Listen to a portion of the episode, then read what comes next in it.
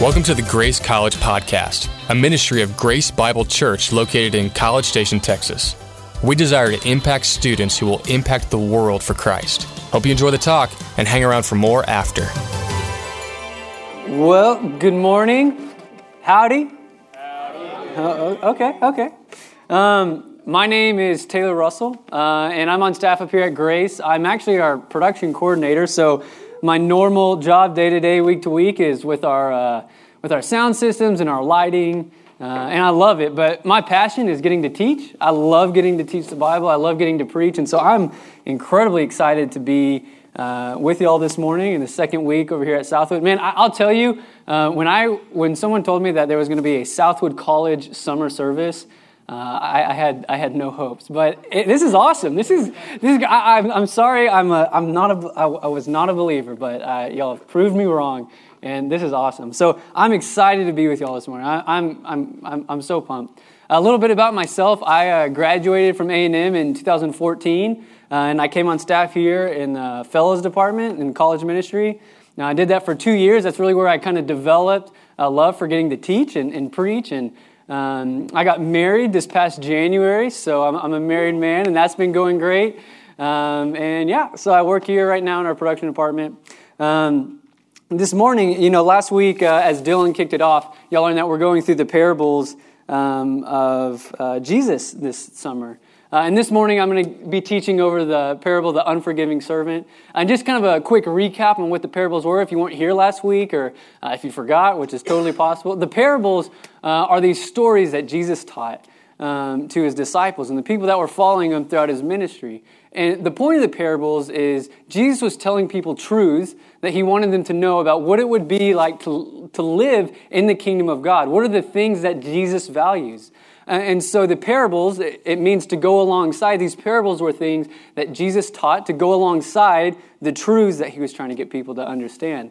Uh, and so this summer, y'all will be going through all the parables with a different um, uh, speaker up here every week.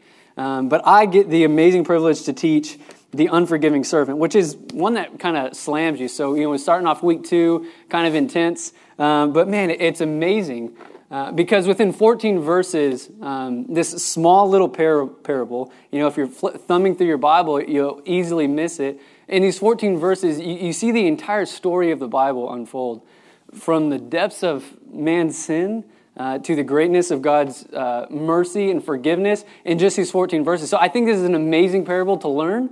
Um, if you're trying to teach somebody, man, what does the Bible say? What, what, is the, what is the overall arching message of the Bible, you could tell somebody that in this parable. So it's, it's, incredibly, uh, it's incredibly interesting to uh, understand. If you have your Bibles, you can go and open up to chapter 18. The parable starts in 21. I'm going to give us a little bit of background first before we start reading there, though. So at the beginning of chapter 18, um, we're at a spot in Jesus' ministry where he's been teaching for a few years, right? His disciples, the guys that are following him around, they've been seeing him perform miracles and teach wisdom to uh, people that's just mind blowing for a couple years now. And to the disciples, um, man, they're starting to believe maybe this guy really is uh, the guy that he says he is. Maybe he really is the Son of God. Maybe he really is the king that the, the prophets promised in the Old Testament. Maybe he really is all of these things. And if he is, well, what does that mean for me? What does that mean for uh, the guy that's his right hand man, the, the close group of people that follow him around week to week and month to month and are learning from him? What does it mean if he's king and I'm the next guy, right? And so at the beginning of chapter 18, they ask this question. Uh, um, they ask the question of who will be the greatest in the kingdom, right? And they're asking this question because they think that maybe there's something in it for them in, in, the long run, right? They're looking at the future. Maybe this guy is the king. Maybe this guy really is the son of God. I'm right there with him. What does that, what does that entail for me? So as 18 goes along, Jesus is teaching these stories of who is the greatest in the kingdom. And his little secret is that uh, none of them are the greatest in the kingdom, right? He's really trying to get people to understand that to live uh, within the kingdom values, to be able to live in the kingdom of God, your, your way of living has to be radically changed. But he's not there yet. And so he's telling them these stories, and he gets done telling this story about how you are to forgive your brother or your sister just before we get into this parable. He says you're supposed to give your, your brother, your sister in this way. Uh, you take them before uh, your friends, you take them before the congregation, yada, yada, yada. That part's not really important to where we are this morning. But what happens is Peter gets to the end of that. Okay, I'm supposed to give my, supposed to forgive my brother, supposed to for, forgive my sister. How many times am I supposed to forgive them? And so Peter asks this question uh, Jesus, well, how many times ought we to forgive our brother or our sister? And that's where our, our passage from this morning um, kind of picks up. So if you have your Bibles and you uh, want to read along, I'll be in chapter 18, starting in verse 21. If you don't have it, I'm going to try to read this super interestingly, so maybe it'll be fun for us all. But I'm going to read the whole thing.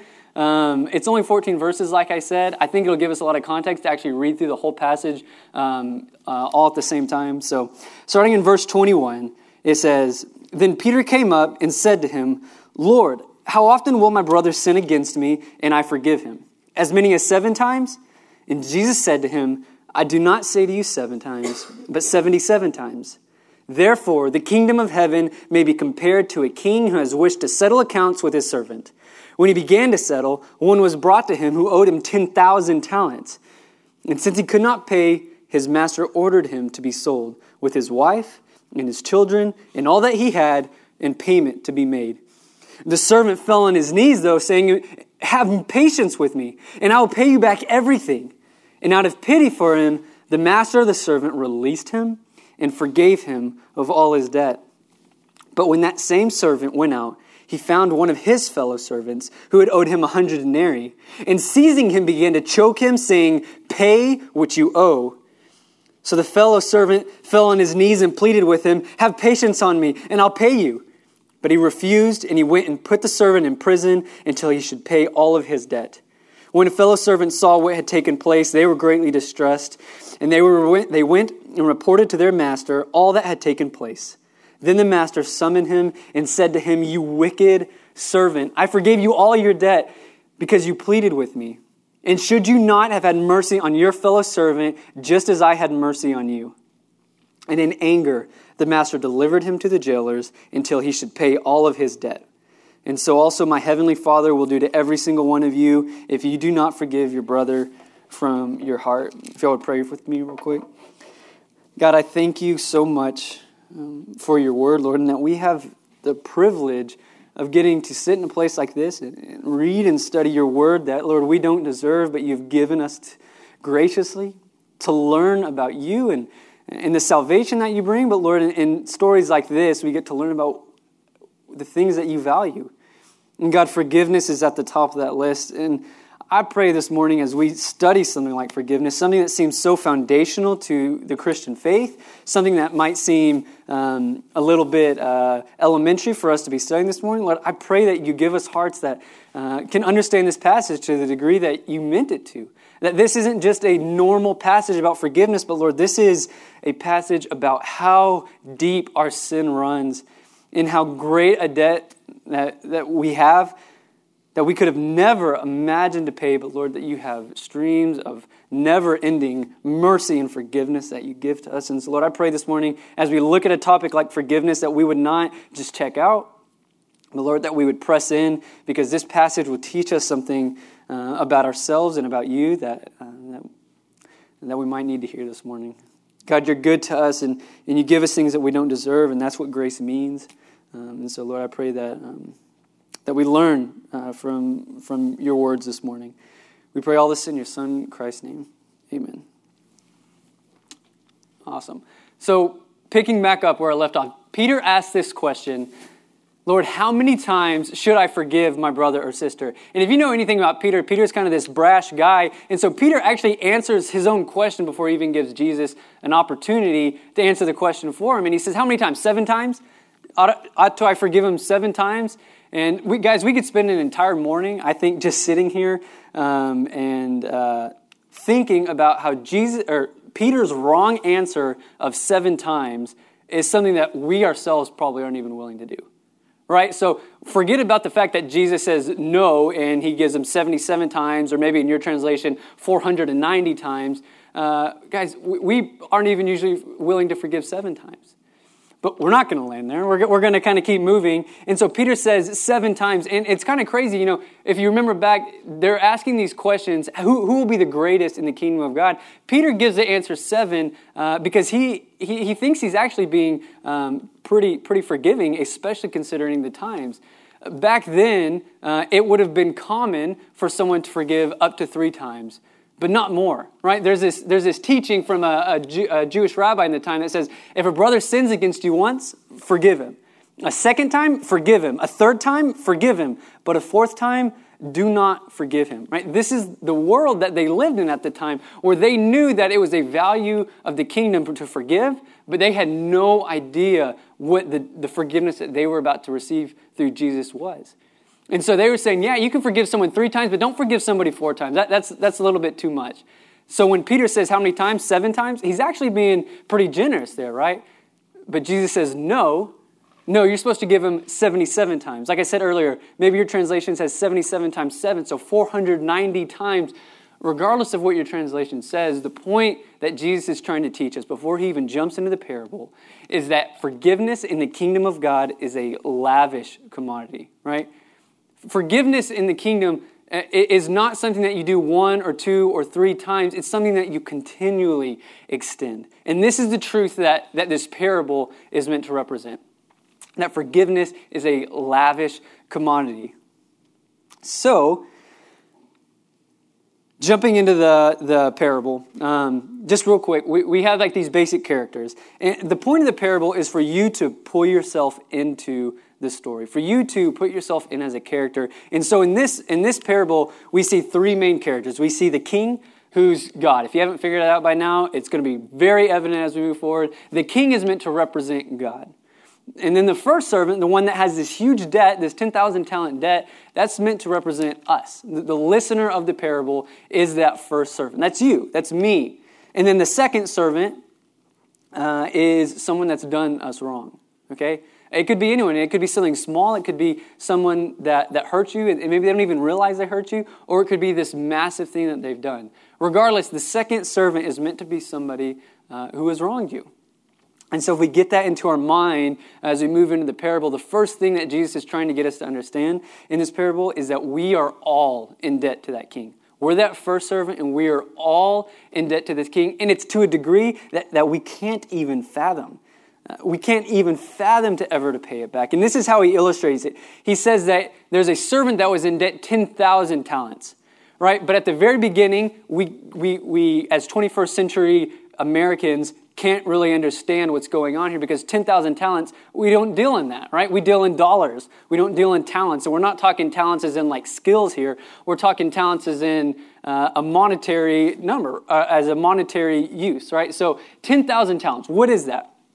I'll try to I'll try to tell you because I think it's really really helpful for us to understand uh, the the debt that this guy's in, so that we can understand our own debt. So ten thousand talents. A talent is a weight of gold um, in, in, the old world. It's roughly 75 pounds. A talent could be silver or gold. Uh, we're going to go with gold just because Jesus is already trying to make this story as obnoxious as it possibly can. So we're going to say it's, uh, it, it's a weight of gold, roughly 75 pounds. And, um, you know, uh, inflation over 2,000 years, the lowest numbers that I could find for what a talent, a single talent, might equal is right around low estimates of $30,000 with high estimates, there's some that even go higher, but a normal high estimate of around a million dollars, right? So one talent is just this obnoxious, crazy, absurd amount of money. Uh, but this guy doesn't just owe one, right? He doesn't just owe a million dollars here. This guy, it says he owes 10,000 of these talents. But what's even crazier is that 10,000 doesn't even really represent how much money this guy owed, right? 10,000 in the Greek world was a, is a word that was meant to mean countless. It, it, was used almost as a hyperbole, right? The word is myrios. If you've ever heard the term a myriad of maybe angels in the Bible, uh, it's really just meant to, to uh, depict this is a countless number of things, right? It, it, it 10,000 countless. It would, it would essentially be like us saying a bajillion, okay? So so if you say a bajillion, a zillion, that, that's how much this guy owes. This guy essentially owes a bajillion talents. And if you try to add it up, I know some of us are probably engineers in the room. Eh, we're not really supposed to do this, but he owes anywhere from $300 million to a trillion dollars. Right, okay, we'll split it in the middle. We'll say he owes $500 billion just on his own. And it's just absolutely absurd amount of money, right? Thinking about owing $500 billion just as one person, that's, that's mind blowing. Um, but, but what's crazy uh, is that this guy thinks that he can pay it back, right? If you realize in, in verse 26 or whatever, he says, uh, Have patience with me because I'll pay you back everything. I don't know about you, I, I, can't pay back a trillion dollar debt, but maybe this guy has a good job. Um, so let's, let's check it out. Maybe this guy does have a good job, maybe he can pay it back. So, what does an average worker in this day make? Would he be able to pay back this debt? well, not getting too technical, but we'll, kind of go from like a uh, you know 30,000 foot view. The average worker, the average labor in this day makes about a denarius. Okay, a denarius is a day's work, and 6,000 of those equals a talent. Okay, so one day's work of labor equals, a t- or, or, sorry, one day of labor is a denarius. 6,000 denarius is a talent, right? The average worker works about 300 days a year, taking off for the Sabbath and other holidays. So you're making about 300 denarii a year. If you do a little bit of math, that's 20 years of labor to make one of these talents. 20 years. So, so the majority of everybody's in here's life, uh, that whole period would get you one talent. Bravo, 9,999 to go, if we're taking it literally, right? Which we're not supposed to again. Um, but do a little bit more math. That's roughly 200,000 years worth of work to try to pay back this debt. It's obnoxious. It's, it's absolutely absurd for us to think that we could even get near paying that money, that, near paying that debt off, right? Here's what's crazy, though, is that this is how we deal with our sin. I think as, as a culture, this is how we think about our sin. That if, if, if we grip on to the horns of life tight enough, right? If we grit our teeth hard enough, that we can pay off the wrongs that we've done, right? Every major world religion, every major philosophy in this world says that you can do it if you do it hard enough, right? You can pay off the bad if you do enough good, that you can right the wrongs in this world yourself. But guys, guess what?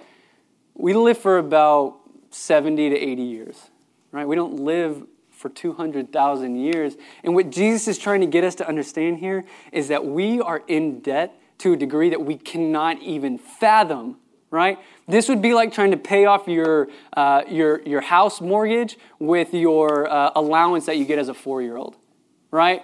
The interest would, out, would outpace the amount of money that you get as a four year old, right? It's, it's obnoxious. It's, it's absolutely insanity to think that we could pay something like this back. And that's kind of where the story goes next, because the word but, just like everywhere else in the Bible, is the most glorious conjunction. Uh, because, but there's a king, but there's a God who's merciful. And that's where we go to next in the passage. If you read with me back in verses 26 and 27, it says, So the servant fell on his knees, imploring him, Have patience with me, and I will pay you everything. And out of pity for him, Remember, this, this master knows that he can't pay back this debt. He says, out of pity for him, the master of the servant released him and forgave him of his debt. The king just lets him walk away. He just lets this guy walk out completely debt free. And that is the key that we have, right? Um, the first point, if it's to know that we are all in debt to the king, the second point is to know that we have a jaw droppingly gracious and merciful God. And, and, and the forgiveness of God is kind of where I want to, you know, spend a lot of our time this morning because that's what this whole entire passage is about. It's about the forgiveness of God. The forgiveness of God, that is where uh, the justice and the mercy of God collides. Um, I don't know if you've ever thought too much about those terms, um, justice and mercy. Uh, they're probably live in two, two categories in your mind. They're either like highly legal terms, you know, you think about a just judge, or on the other side, they're uh, big churchy words that we don't use in a normal day to day conversation. Um, but those, maybe those are the two places that they, they live in your mind. But I want us to think real quick about justice and mercy because in the justice and in the mercy of God, that's where we see God's forgiveness. Um, justice and mercy are two words that are meant to be uh, complete opposites of each other. Right? If you are fully just, you, you can't be merciful. And at the same time, if you're fully merciful, you can't be just, right? If you think about what justice is, uh, it's a moral, it's a moral principle that places a correct consequence to an action, right? Um, that's a, a, sh- a short definition. Essentially, what that says is you commit a crime, you pay the penalty for it, right? And justice is the thing uh, that we prize. You, you, think about in our culture right now, constantly in the news, stuff is happening, and, and we are screaming that justice be done, and it's a good thing. Justice is something that we should want. You know, you think about a judge, you want a just judge.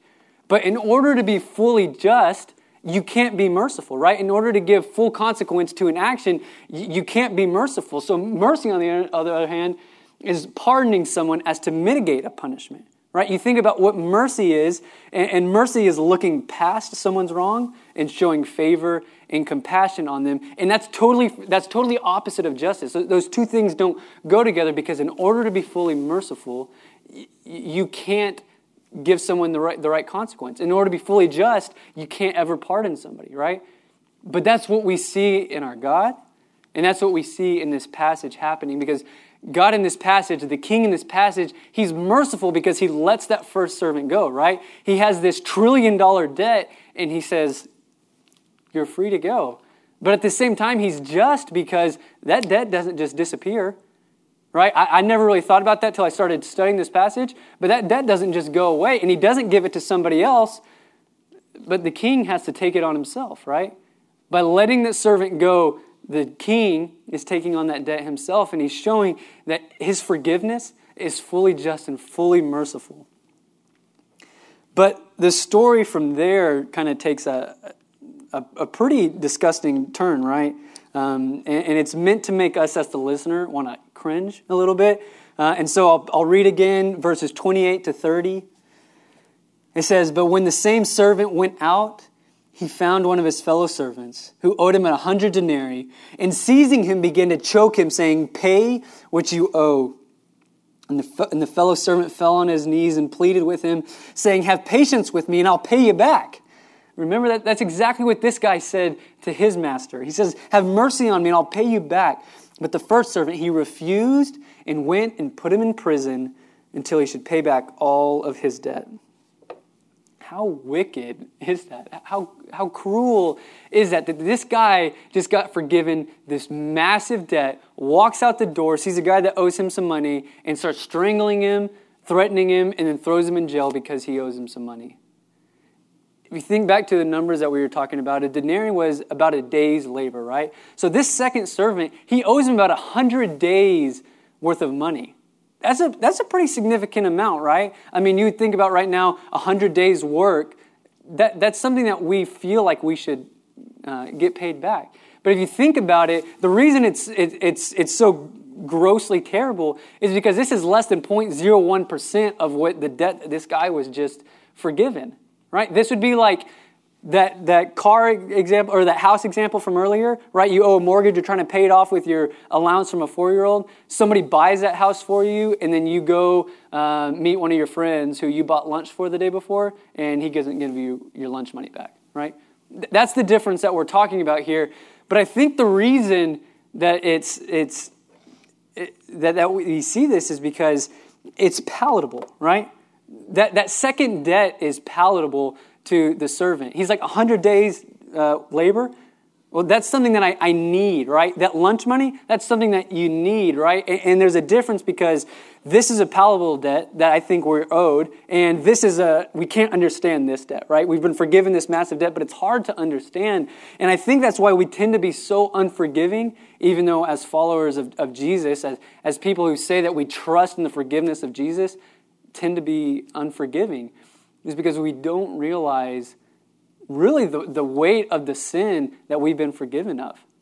Right? We don't think about the fact that um, there's, that, there's that amazing song that, that's kind of new and upcoming that says that forgiveness was bought with the, the blood of Jesus Christ, right? We don't, we don't think about that. And if we do think about that, it's, it's hard to understand. It's hard to fathom. And I think we, what ends up happening is because we don't understand it, we throttle back the forgiveness that we extend to others because we, we, we try to forgive in a way that is understandable to us, right?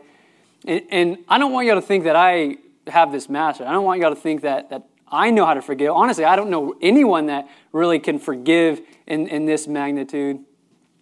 Um, just to let y'all into my world a little bit to, to describe that, um, about a year and a half ago, um, my dad uh, did some things that just tore my family apart, right? He made some decisions um, that uh, emotionally destroyed our family, uh, financially destroyed our family. Um, it, it, led to the divorce of my parents. I'm 24 years old and I'm sitting there, and my hero, who's always been my dad that I've looked up to, has just done some things that has just ruined essentially my family and my family life. But I remember in those days after all of this went down, thinking, I've got to forgive my dad because that's the right thing to do, right? I've got to forgive my dad because I've been forgiven. And so I remember going to my dad and saying, Dad, I, I forgive you. I forgive what you've done. I, I mean, I told him I don't like what you've done and I think it's terrible and I hate it, but I forgive you for what you've done. But since then, man, my dad will give me a call, he'll shoot me a text, and I'll want to send a little jab back, right? I'll answer the phone and I'll just kind of be rude on the phone, or I won't answer him for a long period of time because for me, I feel like I, I need for him to feel some of the pain that I felt, right? I, I feel like it's necessary for him to feel some of the weight uh, of pain that he caused to me and the rest of my family. And so maybe I was forgiving that first time, right? Maybe I, maybe I was forgiving three times, like the rabbi at the beginning says I should be. Or maybe seven times. Maybe, maybe there's been seven times where I've forgiven my dad and, and said that I've forgiven him, but I consistently fail to be forgiving like Jesus calls us to. Um, and it's hard. It, it, it is really hard to be forgiving. Um, but what we learn from this is that that's what Jesus is calling us to. Uh, he's calling us to, to take all of the, the honor or pride that we feel like we should have and just to turn it into overflowing fountains of mercy and grace.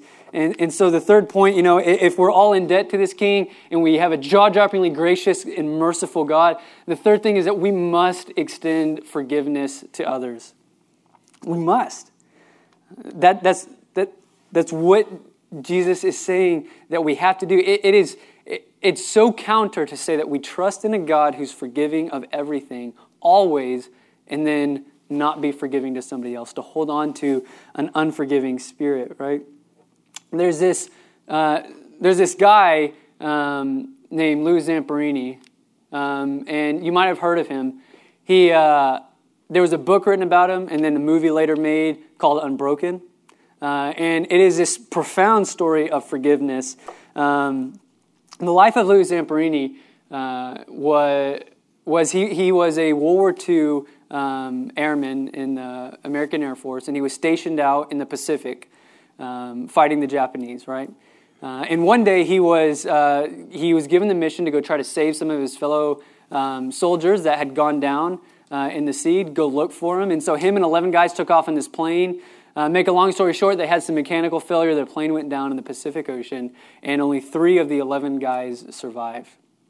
And those three guys climbed into a raft boat and then spent the next 47 days at sea cooking in the sun, right? I mean, it's hot, middle of the summer, uh, cooking in the sun. The only water they get is what they can catch in their hands from rain. The only food they can get is when a, a seagull flies by every, every couple days. They grab it and they eat it raw, right? It's just this terrible, terrible story. One of the guys ends up dying, and after 47 days, they crash into an island. And what would probably be the best moment of their life turns even darker because the island that they crash into was a Japanese occupied island in the Pacific. And so they immediately go from this 47 days of just absolute terribleness to the next few years in these prisoner of war camps where they are daily tortured by these Japanese uh, officers. And there was one guy in particular that Lou Zamperini uh, remembers. They called him the bird because he was so, so bad at, at torturing them. Uh, and for the next few years, he spent life day after day in this terrible circumstance. The end of the war comes. They're liberated off this island. Lou Zamperini goes back home. He's a hero of war right at this point. He gets a hero's welcome, gets married. Everything's going great. But he's now living with the bitterness and the unforgiveness that he that he's been holding on to from the war. And, and, and, believe me, I mean, I think the things that I hold on to are okay and justified to hold on to. The thing that he's holding on to for being tortured for years, that seems pretty justifiable, right? But the unforgiveness that he holds on to starts destroying his life. And he turns to alcohol, becomes an alcoholic, starts destroying his marriage right? He starts having nightmares day after day after day, and he can't sleep because he's holding on to this unforgiveness and this bitterness. And I got this video that I want to show you that will describe the rest of his story from there on out, because and it does a much powerful job than I could do. Uh, but go ahead and watch this real quick, and then we'll. Uh, he went through some terrible years where he was destroying his marriage, but Louis was saved by his wife's insistence that he go to see a sermon by Billy Graham, who at that time was a very young man, not very well known, but he was speaking in Los Angeles.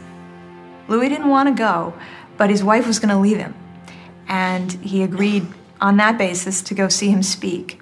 And he sat in the back of the audience and he was unhappy and he was sullen. But Graham spoke of things that resonated with Louis, with his experience about how God reaches into people's lives and helps them get through things that seem unsurvivable. I think all the prisoners had basically made the same prayer Get me home alive to my family, God, and I'll seek you, I'll serve you. And you make promises while you're under a dire situation. But uh, how many of them keep their promise? I didn't. And so my life fell apart and it was at that moment that he made this realization to, to himself that he thought God had actually helped him through this and he owed God something. And he realized what he needed to do. So I went forward in the meeting and made my confession of faith in Christ, and I couldn't believe what happened. While I was still on my knees, my life changed in a matter of moments because I knew I was through getting drunk, and I knew that I forgave my guards, and I knew it was a miracle because I forgave the bird. and, and that was the first night. Uh, the first night in two and a half years I didn't have a nightmare, and I haven't had one since. And Louis realized that God can forgive him for all the rotten things he did in his life that he ought to be able to forgive those that had done him wrong. So, forgiving the guards and the bird uh, was actually salvation for him. It really turned him around in an instant. He decided he needed to test his forgiveness to see if he really had truly achieved it. And he went back to Japan to meet the guards who had, who had abused him so terribly and he went to Sugamo prison where they were all being held for war crimes. He went to every single one and looked him in the eye and told them that he forgave him for mm-hmm. the treatment that he received when he was a prisoner of war. He felt no animosity. He just felt compassion and they couldn't believe it. He couldn't believe it. It was it was a wonderful experience. He knew he had truly forgiven then. I think it's incredible that he forgave them. That's a lesson that he taught my father and me by hating somebody, I'm not hurting them, I'm only hurting myself. You can forgive anybody. Forgiveness is always possible. It's a pretty incredible story uh, about what understanding the forgiveness of God can do to someone's life, right? Louis understood that holding on to an unforgiving spirit will tear you up it'll kill you. I mean, I think Louis was actually saved physically um, because he, he finally forgave, right? He, he opened up his life to a spirit of forgiveness rather than a spirit of unforgiveness, and it actually saved his life. And not only that, but some of the guys that he went back to, some of these Japanese soldiers that he went back to, ended up turning their lives over to Jesus because they understood through Louis' example what forgiveness can do to one's life. Jesus, when he tells us to forgive at the end of this passage, uh, he's saying that forgiveness as a follower of Christ is not a choice, it's an obligation. Because if you say that you trust in the God who forgives you of your sin and of your debt, but then turn and you have an unforgiving spirit, those two things don't go together. And so he's not saying it's easy. He's not saying that everything's going to be okay and you're going to be able to forgive everybody right away. I'm still struggling with that. I think everybody in this room will struggle with that for the rest of their life in some capacity. But he's saying it's not a choice. Forgiveness is an obligation if you say that you're a follower of Christ. Right? Jesus is calling every single one of us into a deeper relationship with him. Every single one of us to go and know him and then go make his name known, right? To make disciples who make disciples who make disciples. And we can't do that unless we love like Jesus loves, right? He tells us in John 13, he says, Love one another just as I have loved you. By this, all people will know that you are my disciples if you love one another, right? Guys, we can't love like Jesus loved. We can't love like God loves unless we forgive like God loves. And that's what he wants us to know.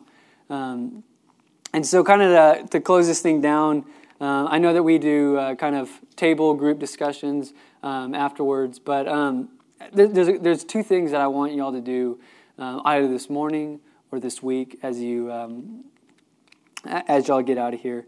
Uh, first, I want y'all to spend some time in prayer by yourself, saying, God, show me somehow that I can be forgiving this week. Maybe it's something small. Maybe, uh, maybe something that you need to be forgiving of is something that the person who's wronged you doesn't even know that they did. Maybe that's what it is. Uh, or on the other hand, maybe it's something huge. Maybe, maybe it's something um, uh, like a friend or a roommate or something said something or did something to marred your character and you're just bit embittered. Or maybe your parents did something, they made a choice uh, that has affected you and you need forgiving. Uh, just pray, take some time, say, God, show me where I can be forgiving this week. If you don't know Jesus, if, if, you, don't, if you don't know him, ask, ask God that he would show you what it means to be forgiven by the God of the universe, what it means that you have a way, a debt that you can't pay. And then the second thing to do is after you've prayed that, uh, I ask that you go do it this week. Go and forgive. Maybe that's a phone call to somebody. Maybe that is a uh, maybe it's just in your own heart. If you're not there yet, maybe it's something that's a little bit too weighty. Uh, just pray that God would help you to forgive. Maybe spend the next few days praying, God, help me to have an, a forgiving heart. If you can't even do that, pray that God would help you to pray that you could have an unforgiving, that you could have a heart, right? A forgiving heart. God wants us to know that we have been forgiven of a debt that we can't pay. Uh, and, and that should change the way that we live. God, thank you so much for this morning. I thank you for the opportunity that we get to once again read your, read your word. I thank you for the stories of the king that show us uh, the things that you valued. And Lord, I pray that we take these things seriously um, as we move forward. I pray uh, for everyone in here uh, this week that, Lord, that you would give them another great week of the summer, whether that's in school, whether that's just enjoying time off of school, whatever the case may be, Lord. I, I pray that you. Um, God, just give us a, a good summer, Lord, and, and, help us to think about these things, think about forgiveness. We pray all these things in your name. Amen.